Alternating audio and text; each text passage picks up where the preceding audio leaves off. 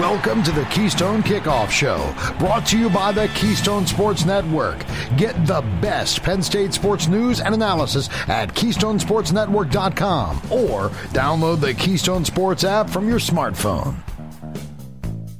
Hello and welcome to the Keystone Kickoff Show. I'm Jim Galante along with T. Frank Carr, all ready to talk Penn State football. How about you, T. Frank? I'm caught off guard. I didn't know that's what we were doing today. I am. I'm, I'm a little. I'm a little surprised. T. Frank, I tell you, read the notes. Read the notes. we haven't been doing the same thing every week for about a year. Ah, I was just caught off guard by this week. I was not prepared. But no, yeah, yes, I am ready to talk Penn State football. Well, you're just going to have to wing it since you didn't look at the notes.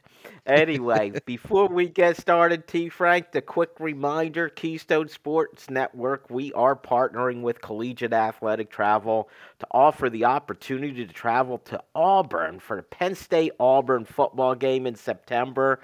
Really excited about this. Charter flight, staying at the team hotel, transportation to and from the game, and of course, a tailgate party at the stadium. You can't beat it, T. Frank. If you want more information, you go to athletictravel.com or call 800 788 4414. I hope you'll get the chance to join us. Dustin and I will be on the trip also and would look forward to traveling with you. All right, T Frank, our topic for today. You know, this has been a pet peeve of mine now for as long as we've been doing this show, which has been for several years. We all are so enamored with the incoming freshman class. It's the new shiny toy. Yep. That we totally forget about those second year players, who many of them have redshirted.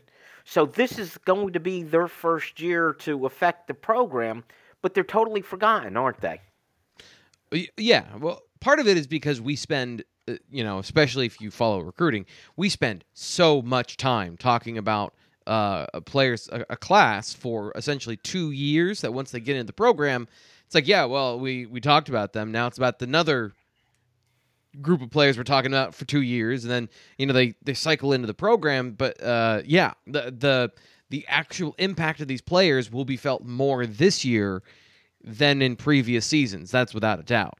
Exactly but we still we forget about them and we're going to correct that today we are going to take a look at those second year players those guys from the class of 21 who will start to uh, be a factor on the field this year first of all just want to get your overview of the class uh, t frank. It wasn't one of those really highly regarded classes. What's your take on this group in total though? Yeah.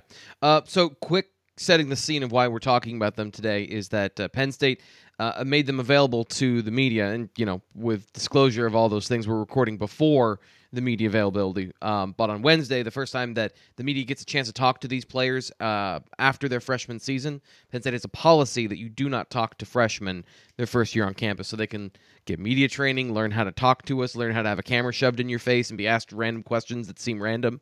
Um, so we're getting our first chance to meet them this week. Uh, but the my my opinion on this class is that I don't have a strong one on this class because this was one of the weirdest years ever. This class was the class that did not have a senior season because of COVID 19.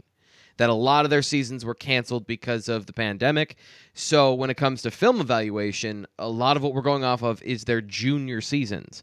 Or, you know, in some situations, I have a very clear picture of them because they were allowed to play football, but people weren't allowed to be there. So all the video was online. So it is very much a light and dark sort of like some guys I have no idea about, and some guys I have very clear picture about. Uh, but in general, I think the biggest thing about this class was that um, it's a small one. So especially the recruiting proper of the guys that came in with scholarship offers. Penn State did not have the numbers to get a full 25 in in 2021. So because of the volume, they were lower ranked. But the quality of the player, I think, as we get into this, you see, it's not a bad class. There are some very talented players that I think could be, in some ways, program changing for Penn State.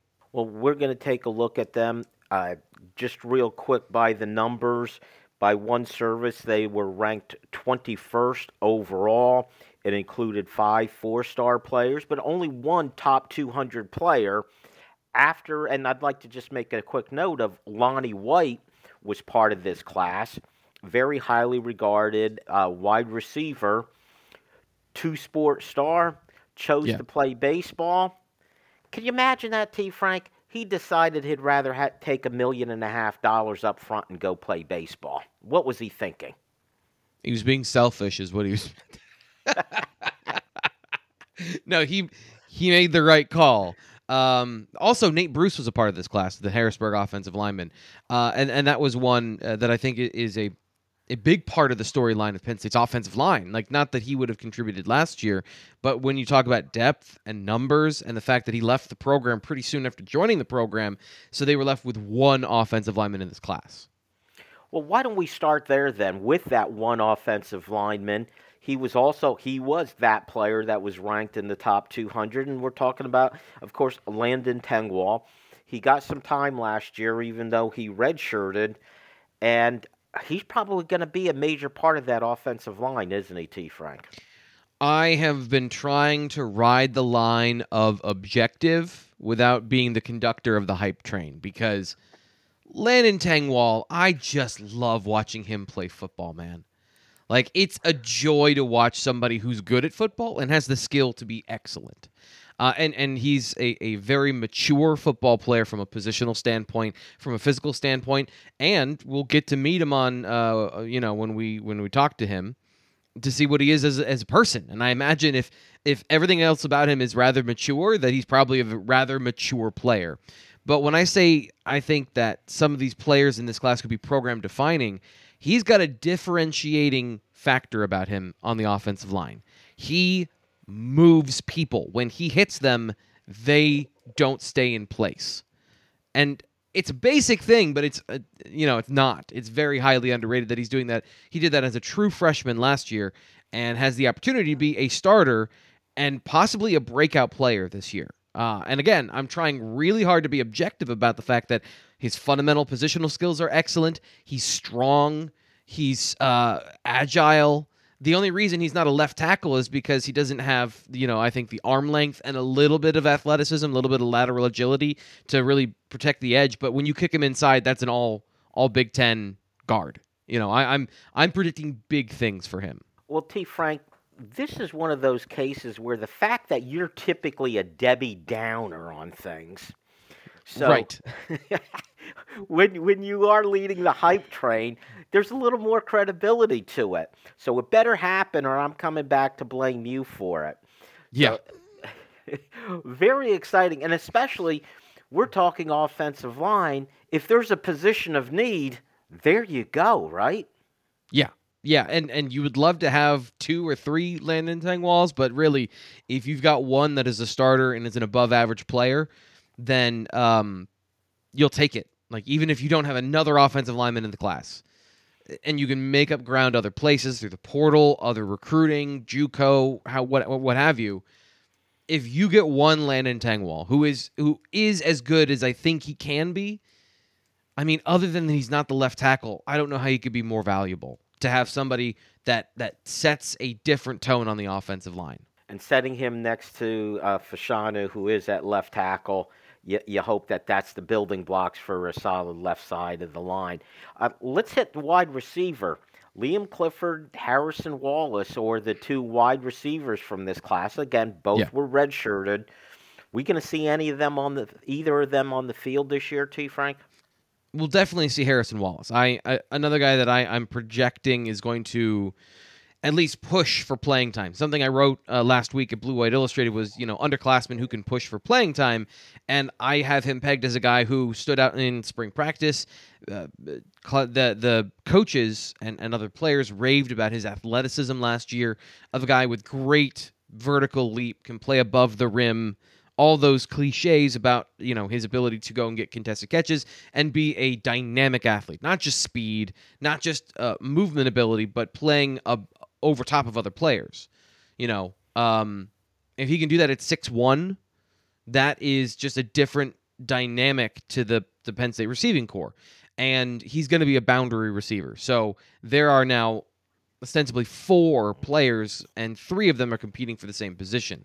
So I would expect him there. Liam Clifford, uh, he's a he's one of the guys I have the best view of as a as a football player from his high school days. He is a I, I think he's a big bodied slot. I think he's a possession receiver.